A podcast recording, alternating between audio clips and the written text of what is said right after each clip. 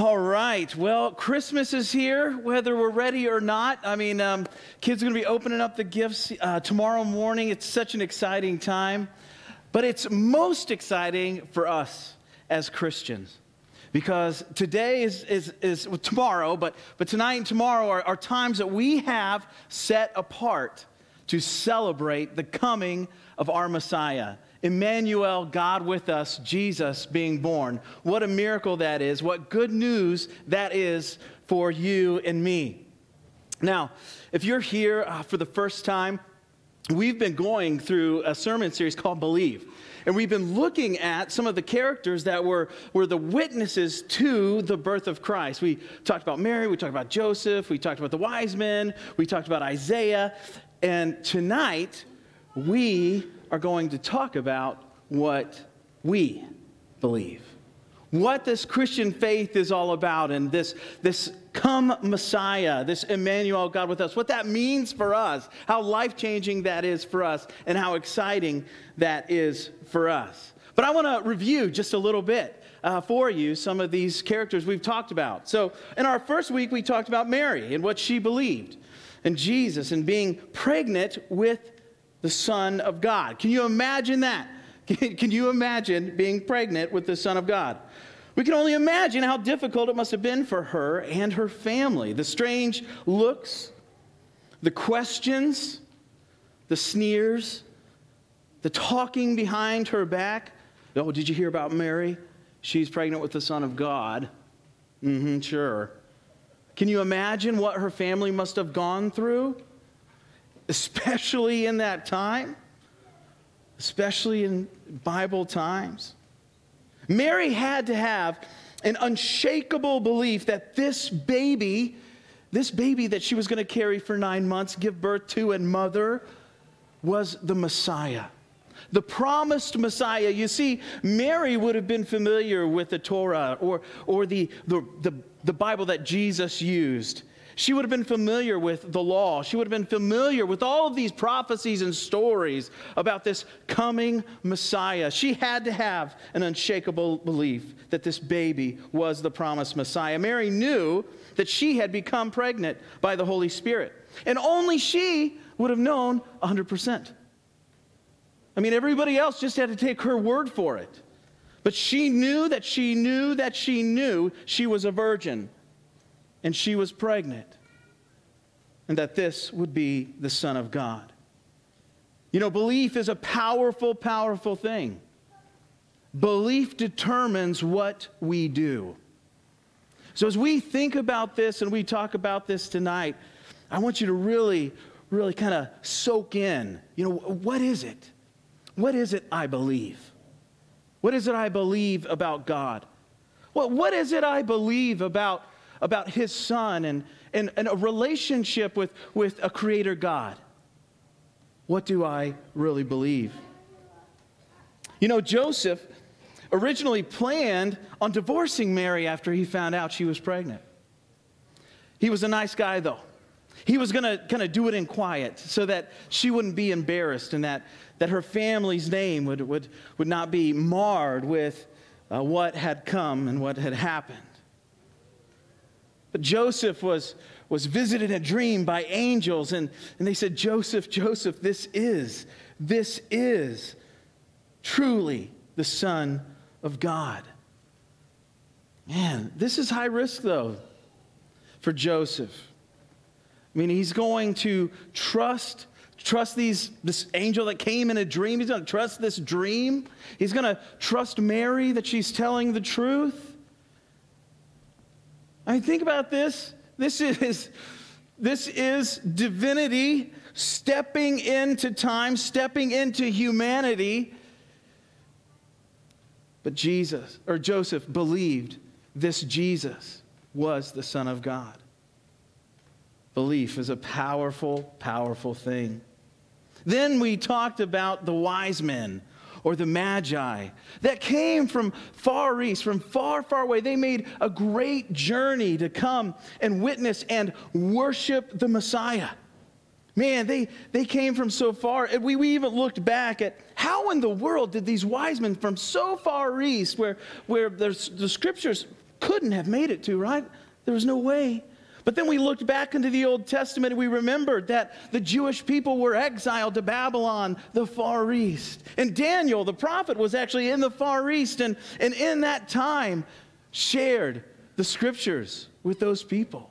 So the Magi, through some miraculous, amazing thing that God provincially did, gave them the scriptures. And they were, they knew there was going to be this star that came there was going to be a sign, a miraculous sign in the skies of this Messiah, the coming promised King of the Jews.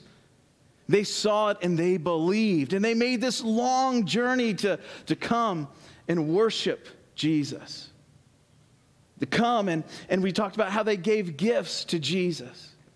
And then we talk about how they obeyed God's commands. And in so doing, they, they went home a different way because there was this evil King Herod and he heard that there was a king of the Jews from the Magi. And he said, Well, when you find him, tell me about him so, so I can come and worship him too. But Herod was not about to worship Jesus, he wanted to kill him because he was king of the Jews. He wanted to protect his throne. So the wise men hear from an angel, and he says, Don't go back to Herod, go a different way. And these wise men, you know, we talked about how they went out of their way. They probably didn't go the main road. Anybody here ever have to get off the highway when you're on your way to go somewhere? I remember one time we were going on vacation down to North Carolina. We were taking um, the West Virginia Turnpike, and there was a wreck. And I looked over at my wife and I said, "Oh, Siri will redirect us somehow." So I just get off the turnpike, the mountains of West Virginia. That's a really bad idea, okay? I mean, you can you can end up in some really bad places.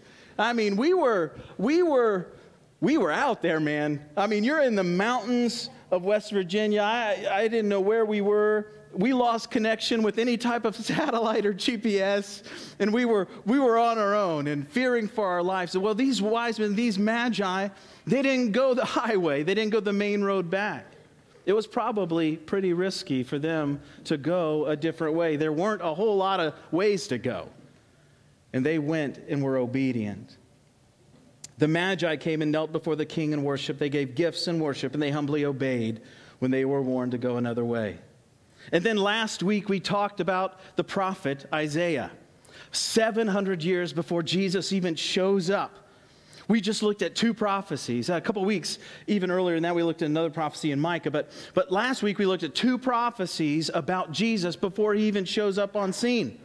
These prophecies were so detailed. The son would be given, a child would be given, a son would be given. He would be pierced for our transgressions. This is Isaiah, the prophet, talking to God's people 700 years before Jesus actually shows up. Can you imagine sitting there? You're, you're, you're in and out of war. You're trying to obey God's laws as one of God's chosen people. And the prophet comes to give you God's word. And he starts talking about a child. And you're like, well, Isaiah, you lost me, buddy. We're about to go to war here. We're really struggling to, to follow through with what you're telling us to do. What are you talking about? He goes into great detail. He's, he says where Jesus is going to be born, what his name's going to be. He be born of a virgin. Says that he will be killed, murdered, like a thief or the worst of criminals pierced for our transgressions. This amazing prophecy with details. It's undeniably supernatural and miraculous. These things that we've witnessed. We have the luxury of, of going through this book and, and reading these things and these historical accounts and saying, oh, yeah, there it is, there it is, there it is. And then we come to today. If you have your Bibles with you tonight, I hope you do. Turn to Matthew chapter 1. We're going to be in Matthew chapter 1. I promise to keep it short. I know we have kids in here. I remember when my kids were little. And uh, we'll work through the story of Jesus' birth. In Matthew 1, verses 18 through 25, it goes like this The birth of Jesus Christ. Now, the birth of Jesus Christ took place in this way. When his mother Mary had been betrothed to Joseph before they came together, she was found to be with child from the Holy Spirit. And her husband, Joseph, being a just man and unwilling to put her to shame, resolved to divorce her quietly. Now, they're not married yet, right? But they're talking about divorce. And, and it, so, back in Bible times, when you were betrothed to be married to someone, it was as if you were already married. So, that's the kind of language that they're using. That's why they're using that kind of language. But as he considered these things, behold, an angel of the Lord appeared to him in a dream, saying, Joseph, son of David, do not fear to take Mary as your wife, for that which is conceived in her is from the Holy Spirit. She will bear a son, and you shall call his name Jesus, for he will save his people from their sins. All this took place to fulfill what the Lord had spoken by the prophet. Behold, the virgin shall conceive and bear a son, and they shall call his name Emmanuel, which means God with us. When Joseph woke from his sleep, he did as the angel of the Lord commanded him. He took his wife, but knew her not until she had given birth to a son. And he called his name Jesus, the birth of Jesus Christ. God's word for us this evening. The first thing I want to pull out of this is, is this she was found to be with child from the Holy Spirit. That's a really important sentence in there. Really important truth. And it's the, the, kind of the first thing in the notes I wanted to share was we believe. What do we believe? We believe in the virgin birth. Mary was a virgin betrothed to marry Joseph, who came from the line of David. All of these things are important prophetic words that had to line up somehow miraculously. This miraculous virgin birth fulfilled the prophecies in the Old Testament that the virgin would conceive. Now, there are two reasons I want to point out the virgin, why the virgin birth is so important. Firstly, it is important for us to believe this because it confirms the divinity and humanity of Christ. The divinity and humanity of Christ, that Jesus was truly God and truly man. And that means so much for us today. It really means a lot for us. He was God. Jesus was God, so he could do what he said he would do. He said he was going to set his people free from captivity and slavery to sin and death.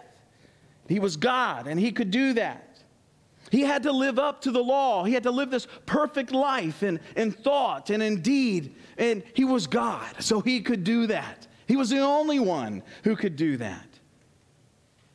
This is vitally important to the Christian faith because Jesus fulfilled the law for you and me. Because we can't. There's no way we can do it. He followed every single one of them perfectly. So when Jesus died to pay the debt for sin, it was not his sin he died for, it was yours and mine. Jesus died for you and me. This truth also means that Jesus will do what he says he will do. Jesus will come again. Jesus will come again. We are in between the first and second coming. We celebrate the first advent as we anxiously await the second. What a powerful truth. Now, the second reason the second reason that believing that Jesus was truly God and truly man is so important for the Christian faith is because it is so comforting for us to know that Jesus actually lived a human life. That he experienced suffering and loss. That he experienced temptation that he experienced the things that, that we live through and struggle through, and he can identify with those things. He's not, he's not some distant deity in the sky playing some harp on a cloud somewhere. He's a real God that lived a real life, was a real man. And he experienced those things. And I don't know about you, but when I go through something really hard or I find suffering in this life, there's something really, really encouraging when I go to pray to a God who suffered betrayal, who suffered people lying about him, who suffered torture and suffered death. He's not distant from us in our suffering. I don't know what you're going through tonight. The Christmas season is such a joyous occasion, but it can be a very difficult occasion. I want you to know that God sees you in your suffering. And He knows. Jesus lost one of his best friends, and it says, Jesus wept. He is with you in your sorrows. And he was a man acquainted with sorrows. That is comforting. And that's good news. The next thing I want to pull out of this text is this they shall call his name Emmanuel. That's a really important name. It means God with us. We believe Jesus is God with us. We believe Jesus is God with us. There's two really important realities here for us. The first one is this Jesus came and was real. He was God in the flesh. He lived, died, and rose again. This we believe, and we just talked about that. But the second is this that when he left, it says that he sent a counselor, he sent someone to be with us. His Spirit, the Holy Spirit, to live in all those who would believe in Jesus Christ for the forgiveness of sins and make Him Lord of their lives. His Holy Spirit, His Holy Spirit lives inside of us, the believers. So it's not just Emmanuel, God with us, but it's also now God in us. The Holy Spirit lives in us, opening our eyes to the truth, revealing the truths of Scripture. When we read this apart from the Holy Spirit, it makes no sense whatsoever. But when we read this in the power and the presence of the Holy Spirit, He reveals what truth really is. And it changes us and it grows us and it means something and it becomes real life giving to us. The Holy Spirit lives in us. It means that as I walk out this life and make mistakes and fall into sin, that God the Holy Spirit brings a, a sweet conviction into my life and draws me back to God because of the love and forgiveness we find. It means that we are growing and being constantly changed to reflect the one who has saved us and now lives in us. Now, the last thing I want us to consider this Christmas Eve is this, and it's in verse 21. She will bear a son, shall call his name Jesus, for he will save his people from their sins. This is good news. Number three is we believe Jesus came to save us. Jesus came to save us. This means that we believe we need a Savior. The Bible says that all have sinned and fall short of the glory of God. And that means that all of us, every single one of us, need Jesus Christ. It's a level playing field, guys. There's no haves and haves nots. There's no people who have done good enough to make it into heaven, and there's not those who have failed to do enough good to make it into heaven. No, it is an a level playing field. Every single one of us, every human being on the planet needs to come to the realization that we are in desperate need of a Savior. We were created, every single one of us were created with a missing link, a part of us that was, was lacking in some way. I don't know if you've ever felt it before. I know I have. As I've gone through life, I'm thinking there has to be more to this. There has to be more than, than serving at the soup kitchen. There has to be more than, than just waking up and going to work nine to five. There, there has to be more than, than just playing video games. There, there has to be more than more, more, more. There's something innate inside of us that is desperate for something more. And that something more is the person of Jesus Christ. He is what we are lacking. Our Creator wants to be in relationship with you and me.